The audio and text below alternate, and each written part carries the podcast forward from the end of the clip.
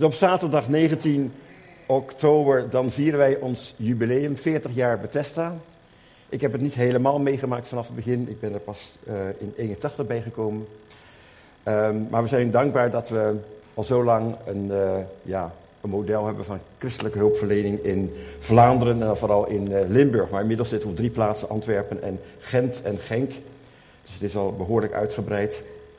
We zijn blij dat wij uh, vooral uh, naar gezinnen en relaties heel veel mogen betekenen. Um, dus ik zou zeggen, kom uh, zaterdag 19 oktober naar um, het casino toe in Genk. Casino, het is geen casino, even voor, alle duidelijkheid. Het is de schouwburg die we daar gebruiken voor ons jubileum. Oké, u heeft een prachtige magazine gekregen aan het begin van de dienst waar ook de uitnodiging in staat en het programma. Dus je kunt uh, dat rustig eens uh, bekijken. Oké, um, ik um, probeer altijd met iets grappigs te beginnen. Um, ik hoorde een verhaal van een dierentuin in, uh, in Schotland. Daar gaat een verhaal over. Dat toen de oude gorilla-aap overleden was, dat de directie met de hand in het haar zat van, wat moeten we nu doen? Maar gelukkig daar was een, uh, een, een, stagiaire en ze zei tegen hem van, weet je wat, um, als jij nu een gorilla pak aantrekt en in die kooi gaat zitten, hebben we toch nog een gorilla. Oké. Okay. Hij deed dat zo en in het begin hield hij zich wat koest en bleef hij alleen maar daar zitten en de kooi was bezet zo. Maar na verloop van tijd begon hij er wel plezier in te krijgen en begon hij wel in de, in de, hoe heet dat, de tralies te klimmen en, en in de boom die in de, midden in de kooi stond en aan de touwen te zwaaien. En hij werd er steeds beter in. Op een gegeven moment werd hij zelfs overmoedig. Was hij zo enthousiast dat hij met dat koord van de ene kant naar de andere kant van de, van de kooi zwierde. En over de rand van de kooi tuimelde. In de kooi van de leeuwen. En toen raakte hij in paniek. En hij begon te schreeuwen van, ik ben geen gorilla, ik ben een mens, help me alsjeblieft. En terwijl de leeuw op hem afsloop en hij de hete adem van de leeuw al in zijn nek voelde, hoorde hij een stem: Hou je kop, man, straks zijn we allebei onze baan kwijt.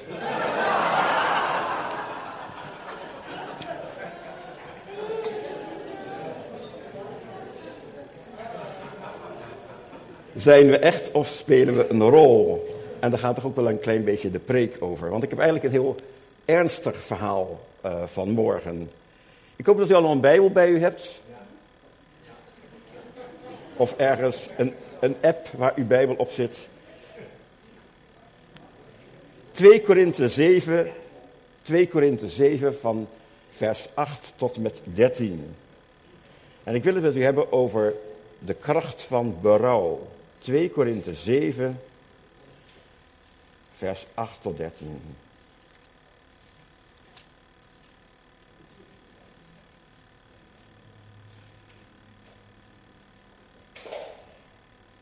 2 Korinther 7, vers 8 tot 13. Ik lees het uit de herziene statenvertaling. Maar het zal niet veel uitmaken welke vertaling u uh, hebt. Vanaf vers 8, dus 2 Korinther 7 naar vers 8.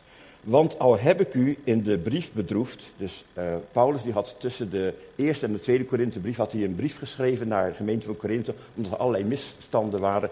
En hij heeft de mensen eigenlijk heel ernstig moeten vermanen om bepaalde zonden uh, aan te pakken die in de gemeente waren. En over die brief gaat het dan. Men noemt dat de tranenbrief die Paulus geschreven heeft.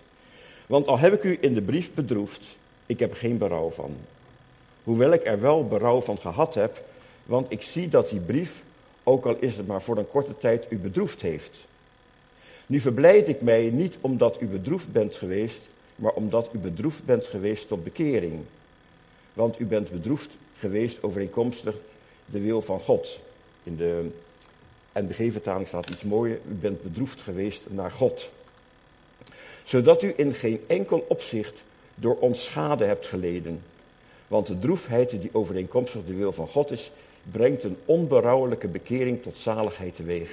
Maar de droefheid van de wereld brengt de dood teweeg. Want zie, juist dit, dat u overeenkomstig de wil van God bedroefd bent geworden, wat een grote inzet heeft dat in u teweeggebracht. Ja, wat een verdediging, ja, wat een verontwaardiging, ja, wat een vrees, ja, wat een vurig verlangen. Ja, wat een ijver, ja, wat een bestraffing. In alles hebt u bewezen zelf rein te zijn in deze zaak. Hoewel ik u dus geschreven heb, was dat niet om hem die onrecht had gedaan en ook niet om hem die onrecht was aangedaan, maar opdat onze inzet voor u openbaar zou worden bij u in de tegenwoordigheid van God. Daarom zijn wij getroost door uw vertroosting en zijn we des te meer verblijd over de blijdschap van Titus, omdat zijn geest door u allen is verkwikt. Droefheid naar God. Nu weet ik moeilijk te kiezen, drie glazen, maar oké.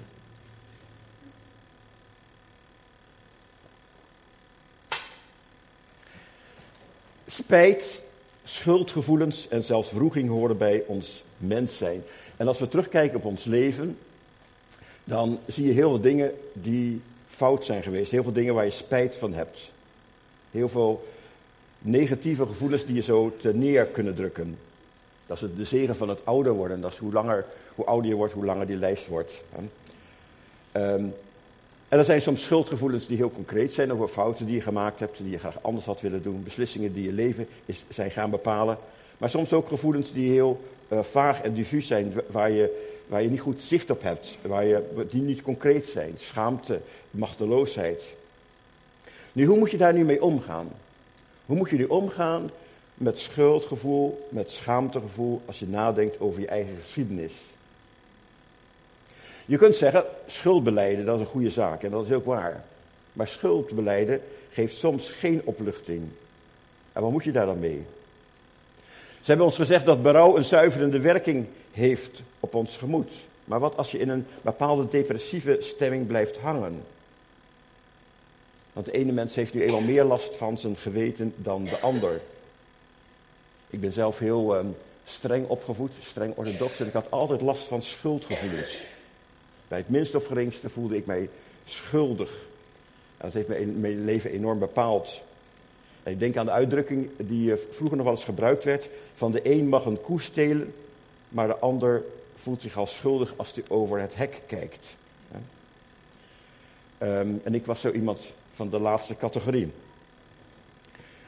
Wat is nu eigenlijk het probleem? Het probleem is dat of we nu gelovig zijn of niet, we worden allemaal geconfronteerd tussen de persoon die we zouden willen zijn en de persoon die we zijn. En dat is ons lijden. En als je nu niet gelovig bent, dan komt dat heel erg door je opvoeding en door de boodschappen die je om je heen hoort, de media, de, de maatschappij. Maar voor ons als christenen geldt dat we een schepper hebben. Een schepper die iets van ons verwacht. Een schepper die ons op deze wereld heeft gezet en waar we ook geen verweer naar hebben. Als iemand kritiek op je heeft, dan kun je zeggen, ja maar jij bent ook niet uh, heilig. Je, je hebt ook je fouten, je hebt ook je beperkingen. Maar naar God hebben we geen verweer. God is de volmaakte. Naar God kunnen we alleen maar 100% tekortschieten. En bovendien hebben we ook het gevoel dat hij een plan heeft, een bedoeling, dat er een zin aan ons leven is, dat we ergens aan moeten beantwoorden. En als we het gevoel hebben dat dat niet zo is, dan vragen we af, hoe zit het nu met mijn schuld? Ons faillissement. In Romeinen 7, vers 19 heeft Paulus het zo gezegd. Ik ellendig mens, het goede dat ik wil, dat doe ik niet. En het kwade dat ik niet wil, dat doe ik juist wel. En een tekst die ons, die, ons enorm helpt, omdat we, ook al zijn we heel lang christen, we herkennen dat. Ook al zijn we heel lang met God onderweg, we herkennen dat van ja, ik wil het goede, maar dat lukt me niet. En ik wil het kwade juist niet en toch overvalt het mij regelmatig. En die strijd, het lijkt wel of je dat levenslang houdt. Levenslang dat tweespalt van aan de ene kant, ik ben verlost, ik ben vergeven, God heeft mij vrijgesproken. En tegelijkertijd, ik faal, ik misluk. Ik ben niet degene die ik eigenlijk zou willen zijn. Wel, over die strijd wil ik het graag hebben van morgen. Hoe moet je daar nu mee omgaan? Nou, we gaan verschillende opties bekijken. De eerste optie is die van goedkope genade. Je zegt van, ja luister eens, ik ben, uh, ik ben christen, ik heb mij bekeerd. Ik heb mijn ticket naar de hemel. Komt allemaal goed met mij. Ik kom ook regelmatig in de samenkomst. Ik doe af en toe ook iets, uh, in de collecte. Dus bij mij zit het eigenlijk wel goed. En dan heb je eigenlijk jezelf tevreden gesteld met wat rituelen van eigenlijk, oh, uh, het, zit toch goed, ik ben al zo lang in de gemeente, ik ben toch een uh, niet al te slecht mens, uh, ik hoor er wel bij. Dat is de optie van de goedkope genade. De ellende is dan, als je dan lijden meemaakt, dat je dan enorm in het verzet gaat. Hoe kan dat nu? Ik ben toch een goed mens, ik doe, het toch goed, ik ben toch goed bezig. Waarom overkomt mij lijden dan? De tweede optie is die van de onmacht. Zo van, ik kan mijzelf niet veranderen. Ik, ik kan wel wat alles proberen, maar het lukt mij toch niet. En wat heeft het voor zin om berouw te hebben over mijn zonde en falen? Kan die beleiden, maar ja, volgende week doe ik het weer. Het lukt mij toch niet. Ik ben nog steeds dezelfde persoon als twintig jaar geleden. Er zijn die mensen die zeggen, ja, ik ben ook maar een mens. Dat is die van de optie van de onmacht. De derde optie is die van de depressiviteit en de angst. Dat is de gevaarlijkste. Je staat midden in dat spanningsveld van, dit is de persoon die ik zou willen zijn, dat is de persoon die ik ben. Help. En de angst grijpt je aan. En je voelt je falen. En je weet van, ik moet eraan beantwoorden. Ik, hoor er aan te beantwoorden, maar het brengt mij tot diepe wanhoop dat ik niet de mens ben die ik zou willen zijn. En de vierde optie is die van de optimistische. Ik ben er nog niet, maar het komt wel goed. Ik doe heel hard mijn best. Ik ga Jezus navolgen. Ik probeer heel erg um, een goede discipel te zijn. Um, ik leg de lat hoog, maar het gaat mij wel lukken. En eigenlijk geen van die opties voldoen echt. Die helpen ons niet echt om vooruit te komen. Nu, wat is, wat is berouw niet? Laten we er even heel duidelijk in zijn. Wat is berouw niet? Berouw is niet de stroom aanklachten vanuit je geweten. Je geweten is gevormd door je moeder. En door je vader. Misschien zelfs je schoonmoeder. Maar je geweten zijn de stemmetjes van buitenaf. De boodschappen die je hebt meegekregen in je leven. Verwachtingen van anderen. Maar de Heilige Geest is niet de stem van je geweten. Laat dat duidelijk zijn. De Heilige Geest zegt niet, wat ben je nu weer voor stommeling? Wat heb je nu weer fout gedaan? Waarom heb je nu weer gefaald? Dat is niet de stem van de Heilige Geest. Paulus zegt in Romeinen 8, we hebben niet een geest ontvangen om opnieuw te vrezen. De Heilige Geest zegt gewoon, kijk, je vader. Dat is wat de Heilige Geest doet. Die wijst je altijd naar de Vader. Abba, Vader. Lieve Vader. Zo staat in Romeinen 8. De, de Heilige Geest is ook niet de stem van je innerlijke criticus. De volwassen stemmen die je nu hoort in je leven. Die je voortdurend, uh, als het ware, jezelf uh, onder druk zetten. Uh, en voortdurend die kritiek die je van binnen hoort. Die negatieve gedachten die altijd maar weer naar binnen komen om je te veroordelen. En berouw is ook niet de stem van Satan. Satan die ons voortdurend veroordeelt. Satan die de aanklager is. Die ons voortdurend wijst op onze schuldgevoelens. Voortdurend wijst op onze mislukkingen. En voortdurend ons duidelijk maakt, God kan jou zeker niet gebruiken. Want kijk eens wat een mislukkeling jij bent. En kijk eens hoe zwak jij bent. Dus dat zijn de stemmetjes die ons niet naar berouw leiden. Laten we eens kijken wat berouw wel is. Berouw is allereerst iets dat de hele persoon raakt. Berouw is in eerste instantie een emotie, het is een gevoel. Maar vervolgens komt het tot een handeling en een wilsbesluit. Als het, uh, je hebt de emotie nodig, want als het niet een doorvoeld is, dan zal het nooit tot verandering leiden. Maar als het niet tot een besluit leidt, tot een verandering, ja, dan blijft het alleen maar bij krokodillentranen. Ik heb nog wel eens mensen gehad die met krokodillentranen en diepe rouw. Ik kreeg, ik kreeg een minderwaardigheidsgevoel van. Ik dacht, wow, wat een zuiver berouw. Kijk eens wat een tranen. Kijk eens wat een spijt die mensen hebben. Maar ze gingen gewoon door met hun leven. Ik weet nog goed, een man die, die uh, had overspel gepleegd. En, en spijt en tranen. En hij lag op zijn knieën te huilen. En ik dacht, wauw, dat komt echt wel goed. Maar hij ging gewoon door met zijn leven en dat veranderde niet. Berouw is je afwenden van iets. Berouw is je, je laat iets los en je kiest voor iets anders. Berouw is een emotie, maar een emotie die gevolgd wordt door een besluit. Zoals de uh, jongste zoon zegt in het verhaal van, uh, van Lucas 15: Ik zal opstaan en naar mijn vader gaan. Dat is berouw. Berouw is niet alleen maar van, ik heb spijt van wat ik gedaan heb. Het is ook een opstaan. Je doet iets. Je gaat iets veranderen in je leven. Berouw is een ook een totaalvisie op jezelf. Berouw, als Petrus um, die wonderbare visvangst meemaakt. Die, die, ze, ze, kunnen de vangst bijna niet binnenkrijgen. En hij is diep onder de indruk van de genade van God. En hij, hij valt op zijn knieën voor Jezus en zegt: Jezus, ik ben het niet waard. Uh, ga uit van mij. Hè. Ik ben een zondig mens. Dan, dan, dan zegt hij niet van, uh, tegen, Jezus: Jezus, van, uh, ga uit van mij, want ja, ik heb gisteren een foutje gemaakt. Hij zegt: Ik ben een zondig mens. Berouw is iets totaals. Je, je beseft je totaal tekortschieten in alles. Of zoals de Bijbel zegt, als je tegen één gebod gezondigd hebt, dan heb je eigenlijk tegen alle geboden gezondigd. Je faalt, je mislukt totaal. Als je, ik weet niet of je dat, dat kent. Als je, als je echt een gevoel van falen hebt, dan voel, heb je het gevoel van ik faal totaal. Nou ja, kijk, ik, dat is fout, maar dat is nog goed. Nee, je hebt een gevoel van totale mislukking, totale onwaardigheid, totaal falen. En dat is goed. Dat is een goede stap, want dat kan je verder brengen. Oké, maar nu drie, drie elementen. Drie elementen die bij berouw horen.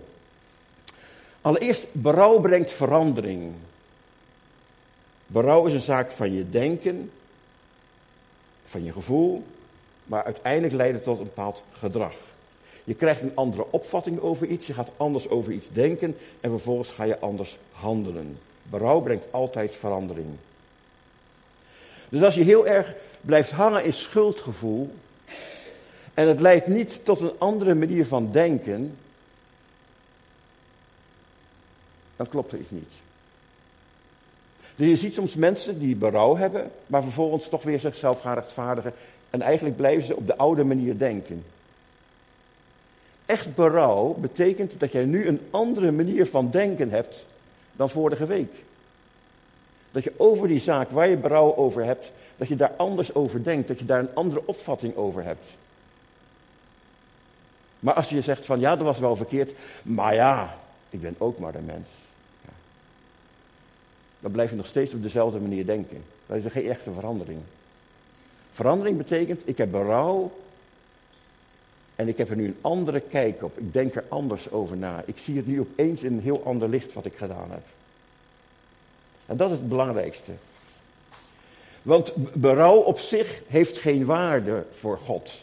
Dus je kunt zeggen van, ik heb heel veel gehuild over mijn zonde, ik heb heel veel spijt, ik heb heel veel, mijn, voortdurend mijn schuld beleden, van, alsof dat waarde heeft voor God. Maar dat op zichzelf heeft geen waarde. Berouw heeft voor God waarde omdat dat kan leiden tot een verandering.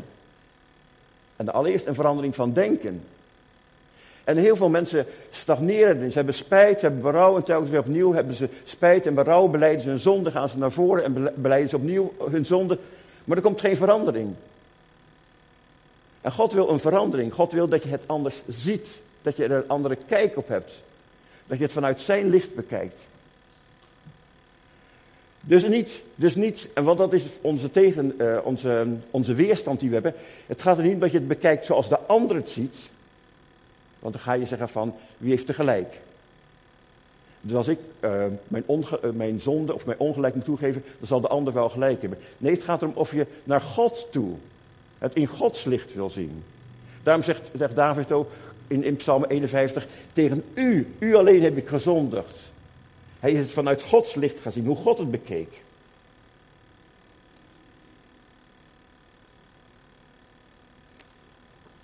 En dat berouw, dat maakt ons steeds nederiger. Dat maakt ons eerlijk over onszelf. Dat maakt ons authentiek.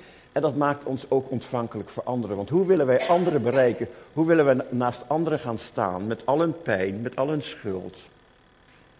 Met alles wat, uh, ja, wat mensen meemaken aan schuld en zonde en schaamte. Um, hoe kun je daarnaast gaan staan als je zelf niet nederig bent, als je zelf niet in je eigen berouw staat. Deze week heb ik weer heel wat gesprekken gehad en er is nogal wat opgebiecht deze week. Er zijn nogal wat zonden aan bod gekomen. Schaamteverhalen. En als ik niet in mijn eigen berouw zou staan, hoe zou ik ernaast kunnen staan? Dan ben ik alleen maar de fariseer die beter weet. Maar nu kan ik ernaast gaan staan. Naast die pijn. Zodat mensen zich veilig voelen bij mij. En als u wilt dat anderen zich veilig voelen bij u, dan is het belangrijk dat u in uw bureau gaat staan. Dat u zich verootmoedigt, dat u klein wordt, dat u op uw nulpunt gaat staan. Want dan kunnen anderen zich met u identificeren. Dan kunnen anderen bij u komen. Waarom houden wij van die, van die, van die, uh, van die verhalen van David en Petrus en noem maar op? Van die heerlijke schurkenverhalen. Want dan, dan, dan voelen we ons veilig. Van, alle, dat die zijn even slecht als ik. Heerlijk. Hè? Ik bedoel, je, daar, heb je wat aan. Als het allemaal heilige verhalen waren, dan zou je alleen maar tekort schieten. Maar dankzij dat je weet, zijn ook mensen met dezelfde worstelingen, met dezelfde fouten als ik. En je kunt naast hen gaan staan en zij kunnen naast jou gaan staan. Dus berouw leidt tot verandering. Tweede is, berouw is geraakt worden door goedheid. Berouw door schuldgevoel leidt meestal niet zo erg uh, veel tot verandering. Berouw is geraakt worden door goed. Als, als Petrus daar op zijn knieën valt voor, door Jezus, dan wordt hij geraakt door de goedheid van Jezus. Hoe kan het dat Jezus zo goed is voor mij? Hoe is dat nou mogelijk? Dat, dat is toch niet te begrijpen? En dat is wat verandering brengt. Paulus zegt in de, in de, op een andere plaats in de Romeinenbrief: Weet je niet dat het de goede tierenheden God zijn die u tot boetvaardigheid of tot bekering leiden? Gods goedheid verandert je. Geraakt berouw komt als je de goedheid van God gaat zien. Als je gaat zeggen, hoe is het mogelijk dat God mij gebruikt? Hoe is het mogelijk dat God goed voor mij is? Waarom al die zegeningen naar mij toe? Hoe komt dat nu? Dat is eigenlijk wat berouw brengt. Ben je geraakt door de goedheid van God in je leven? Of zeg je van, ja, is vanzelfsprekend dat God goed is. Want ja, ik ben eigenlijk toch wel een hele goeie. Hè? Maar die zitten hier niet, denk ik. Hopelijk toch niet. Wij zijn zondaren en we beseffen. Ik denk dat, dat, ik denk dat de discipelen dat met Pinksteren moeten ervaard, hebben ervaard. Zo van, um, ze waren totaal mislukt, totaal gefaald. Ze konden zelfs geen uur met Jezus waken. Jezus, of, um, Petrus heeft hem drie keer verlogend. Hij begon zelfs te vloeken toen dat dienstmeisje vroeg, hoor je ook bij Jezus? Totaal mislukt. En dan op Pinksteren, dan ontvangen ze de Heilige Geest. Wauw. En aan het eind van de dag, eh, dan merken ze opeens dat er 3000 mensen tot bekering zijn gekomen. Ik denk dat Petrus stond te trillen op zijn benen. Wat een goedheid, hoe is dat dan mogelijk? Dat God mij wilt gebruiken. En het derde is, berouw is altijd relationeel. Terug naar David. David had gezondigd. Overspel met Bathseba, bekend het verhaal wel. Dan komt Nathan, die gaat een verhaal vertellen. Verhaal van uh, die schaapjes. Weet wel, een rijke man die heel veel schapen heeft en een arme man die maar één schaap heeft. En dan komt iemand op bezoek bij die rijke en die, die pakt dan het schaap van die arme man uh, om zijn, dat, uh, om zijn gasten eten voor te zetten. En dan zegt David, schandalig, die man die moet gedood worden. Wel zegt Nathan, jij bent die man, want jij hebt dat gedaan. En dan komt er een verhaal achteraan en dat is heel interessant. Dan zegt God tegen, via Nathan tegen David: David, ik ben zo goed voor jou geweest. Als je nog iets tekort was gekomen, had het mij gezegd. Ik had het je gegeven. Maar waarom heb je dit gedaan? God zegt als ware, God stelt zich als ware op als betrokken partij. Van hé, hey, je hebt het tegen mij gedaan. Je hebt mij beschadigd, je hebt mij gekwetst, je hebt, je hebt mij geraakt. Ik was zo goed voor jou en jij hebt mij zo behandeld. God stelt zich altijd relationeel op. Wij zondigen niet tegen een wet, dat is makkelijk. Als je door het rode stoplicht rijdt, dan heb je gezondigd tegen een stoplicht. Of tegen een wet. Gij zult niet door rood rijden. Hè? Dat is heel iets anders dan als je op dat moment ook iemand omverrijdt. Want dan zondig je tegen een mens. En God zegt niet van, wat ben jij slecht omdat je allerlei wetten overtreedt. God zegt van, ik ben goed voor jou. En waarom vertrouw jij mij niet? Want de meeste zonden die wij doen in ons leven, die komen omdat wij God niet vertrouwen. En dat we eigen oplossingen denken, te moeten bedenken.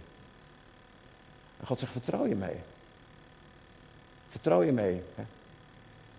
Als je op zoek bent naar een christenpartner. En je denkt, ja, die partner is wel geen christen, maar ja, dat is op dit moment het beste wat ik kan krijgen. Of zeg je, Vertrouw je op God en God zegt, ik ga jou een partner geven.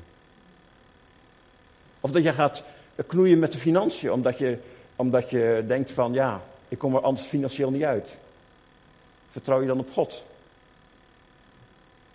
Of, of vertrouw je God, God dan niet? Dat God voor jou gaat zorgen. En zo heel veel van onze besluiten die we nemen in ons leven hebben heel veel te maken met vertrouwen, vertrouwen in God. God die ons belofte heeft gegeven. Nemen we hem serieus. God stelt zich relationeel op. God zegt, wat er misgaat in je leven, dat is iets wat er in onze relatie gebeurt. En nu wil ik eens even naar, uh, u heeft toch uw Bijbel allemaal nog open liggen, 2 Korinthe 2, dus twee of drie bladzijden daarvoor, in de tweede Korinthebrief, in hoofdstuk 2, vers 4. En daar staat eigenlijk iets wat mij enorm geraakt heeft. 2 Korinthe, hoofdstuk 2, vers 4. En als u markeerstift hebt, dan moet u dat eens onderstrepen. Tweede gedeelte toch. Dan zegt hij, um, want in veel verdrukking en benauwdheid van hart heb ik u geschreven, onder veel tranen. En dan komt het. Niet opdat u bedroefd zou worden, maar opdat u de liefde zou leren kennen die ik overvloedig voor u heb. Dat vind ik een ontroerend mooie tekst. God wil dat u berouw hebt. Maar niet om het berouw zelf, maar omdat u in de gaten zou hebben de overvloedige liefde die God voor u koestert. Dat God echt van u houdt. Dat is wat God wil. Want dat is het enige wat uw leven gaat veranderen. Als we alleen maar regels zien waar we naar zondigen, dan gaan we spijt hebben en we maken goede voornemens, maar we gaan de toekomst toch weer de mist in. Maar als we zien dat we iemand gekwetst hebben, iemand die van ons houdt, bijvoorbeeld je partner, je hebt je partner gekwetst, je partner die van je houdt, die voor jou zorgt, en je merkt dat je, die gekwetst hebt, dat raakt je. En dat raakt je veel dieper en dat brengt tot een echte verandering. Opdat u de liefde zou kennen die ik overvloedig voor u koester. En dat is eigenlijk wat God tot ons zegt. Elk berouw, elk berouw, en, en onthoud er goed, elk berouw wat ons niet dichter bij God brengt, is geen berouw. Echt berouw brengt ons dieper bij God. Brengt ons dieper bij de liefde van God. Dieper bij de grootheid van God. Oké, tot slot. Waarom is berouw nodig? God wil ons telkens weer op ons nulpunt hebben. God wil ons telkens weer resetten op nul, helemaal van nul af aan. Opdat de kracht van God komt en niet van ons. En telkens opnieuw wil God ons in berouw brengen in ons leven. Dus niet alleen maar bij je bekering. God wil je steeds dieper inleiden in echt berouw. Waarom? Omdat de kracht van God komt en niet van jou. Want als hij zegt, ja, ik ben al heel lang christen. En ik kom in een supergemeente. Kom en zie. Chique gemeente. Gemeente met drie sterren. Het heeft geen waarde. De kracht moet van God komen. En dan ook de, de, de meest ontroerende ervaring dat je merkt van, ik doe het helemaal fout. En ik heb zoveel stommiteiten begaan. En er zijn zoveel dingen misgegaan in mijn leven. En God gebruikt mij. Hoe kan dat? En die verwondering, daar wil God mee werken. Maar God zegt niet een beetje van jouw kracht en een beetje van mijn kracht. God zegt, het komt alleen van mij. Wat is het probleem in de katholieke kerk? Dat is niet Eucharistie en Maria en zo, hè. Dat zijn de goede werken. Ja, dat is het probleem. De goede werken. En die, die men heel, met heel veel toewijding wil doen. Ja. Wat is het probleem in onze evangelische kerken? De goede werken. Wij doen precies hetzelfde. We denken nog steeds dat we iets van ons bij God kunnen neerleggen. En God wil ons telkens opnieuw ons bij onze nulpunt brengen. En ik vind dat lastig. Ik vind dat echt lastig als God mij aan het resetten is, als God mij weer op nul brengt. Ik vind dat enorm lastig. Dat is een pijnlijk proces. En tegelijkertijd is het meest gezondmakende proces wat er is, zodat de kracht van God komt en niet van mij. En dat ik telkens weer in verwondering leef. Hoe is het mogelijk? God doet het door mij heen. Oké. En, een ander punt is, berouw is nodig omdat ehm, je los moet komen van het verleden. Ik had het deze week met een meisje die nogal ja, turbulent had geleefd. En ik, we hebben het gehad over berouw, hoe belangrijk berouw kan werken in haar leven. In, in het woord berouw zit rouw. En rouwen is, is, is pijnlijk, maar het is nodig om los te komen van het verleden, zodat je open kunt staan voor de toekomst. Als iemand na een, in een rouwproces, bijvoorbeeld na een verbroken relatie, of, of nadat iemand overleden is en men blijft uh, in die rouw hangen, dan kan men niet openstaan voor het nieuwe. En rouw is nodig, gaat, gaat heel diep en heel pijnlijk, maar rouw is wel nodig om het verleden los te laten en om open te staan voor de toekomst. En zo is het ook in ons leven, met, met, als wij kijken naar, naar ons verleden. Rouwen is, is, is Gods hulpmiddel, is Gods therapie, therapie eigenlijk, zodat wij open kunnen staan voor het nieuwe en niet blijven hangen in het verleden. God wil dat we op een hoger level komen, dat we niet blijven hangen in de oude denkbeelden en een oude manier van kijken naar onszelf en naar deze wereld.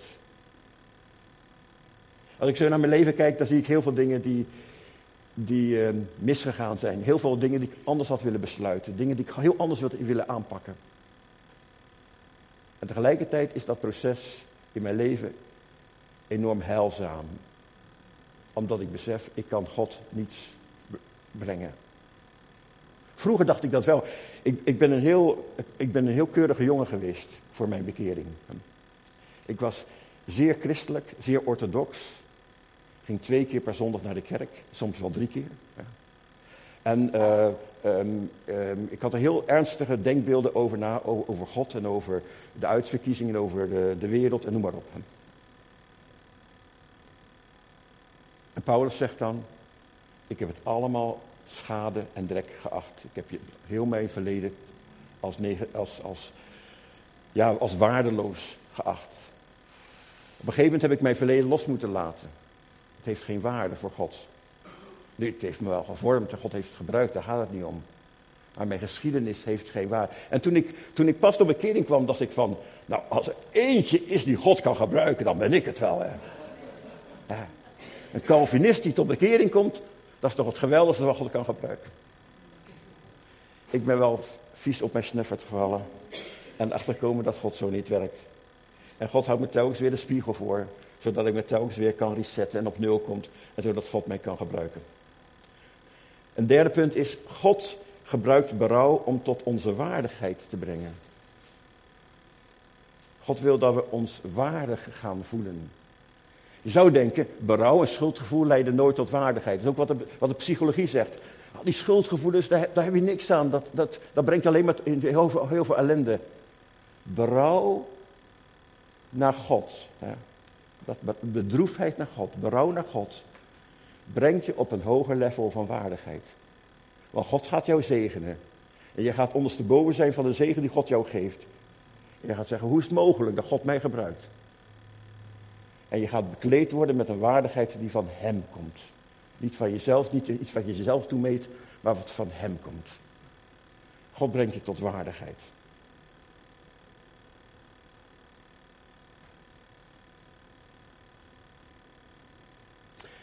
Ik wil graag dat we gaan, gaan, ik wil graag eh, dat we gaan bidden voor, voor de gave van berouw. Want dat is wat wij voor onszelf nodig hebben. En dat is wat we nodig hebben als wij de wereld willen bereiken. Want hoe komt het dat de kerk de wereld niet bereikt? Wij zijn veel te keurig. Althans, we spelen die rol. Net als die aap, of die man die dat apenpak aantrekt. We spelen een rol. Ik was enorm getroffen vanmorgen door het verhaal van die brug. Dat raakte mij wel van wat we vaak doen, de asfalt netjes maken. En we denken dat de brug weer in orde is. Maar we hebben gezien vorig jaar die brug daar in Italië. dat dat niet werkt. Er zal stevig onderhoud zijn. En berouw is eigenlijk die manier van stevig onderhoud in ons leven. Laat die herstellen. Berouw is een, is een genadegave. Berouw is niet iets, iets, iets uh, wat ons te neer moet drukken. Berouw is niet iets wat ons uh, gaat blokkeren of, of angstig of, of slecht gaat maken. Berouw is wat ons gaat verheffen. En wat ons gaat helpen om de wereld in nood te bereiken. Want er is zoveel pijn, er is zoveel schaamte. En als je dan mens, merkt dat mensen hun schaamte en hun schuld bij jou durven neer te leggen. Omdat het bij jou veilig is, omdat je ook maar een zondaar bent en ook uit genade leeft. Dat is wat, wat moet gebeuren. Laten we daarom die buitenkant van ons afgooien. En laten we ons resetten door de genade van God. Dat is mijn verlangen. En de muzikanten mogen naar voren komen. En we gaan dat prachtige lied zingen van de genade. Amazing grace. Ja. Ongelofelijke genade die God ons geeft. En ik wil je uitnodigen als je zegt van. Ik wil opnieuw bidden dat God mij die gave van berouw geeft. Kom dan naar voren. En ik ga voor u een gebed uitspreken. Dus als u zegt van. Ik wil die gave van berouw ontvangen. Dat God mij dat diepe berouw geeft. Dat relationele berouw. Zit vast in, schuldgevoelens, ik zit vast in complexen en schaamte. Maar daar gaat het niet om. Het gaat om die gave van berouw. Dat is heel iets anders. Kom dan naar voren tijdens het lied. En na het lied ga ik dan een zegen voor u uitspreken. En als u daarna nog een persoonlijk gebed eh, nodig heeft voor iemand, dan is er nog alle ruimte voor. Maar het gaat nu gewoon van dat u dat engagement aangaat. Hij gaat zeggen van, Oké God, ik wil mij zetten. Ik heb die gave van berouw nodig. Zo wil ik in het leven staan. Met lege handen. Volledig afhankelijk van genade. Alleen de genade van u verheft mij. Alleen de genade van u brengt mij op een hoger level. Hier kom ik met lege handen. Als u dat wilt, als u zegt, die gave van berouw, daar verlang ik naar, daar, daar snak ik naar, dat heb ik nodig. Kom dan tijdens het lied naar voren. En daarna ga ik een zegen voor je uitspreken.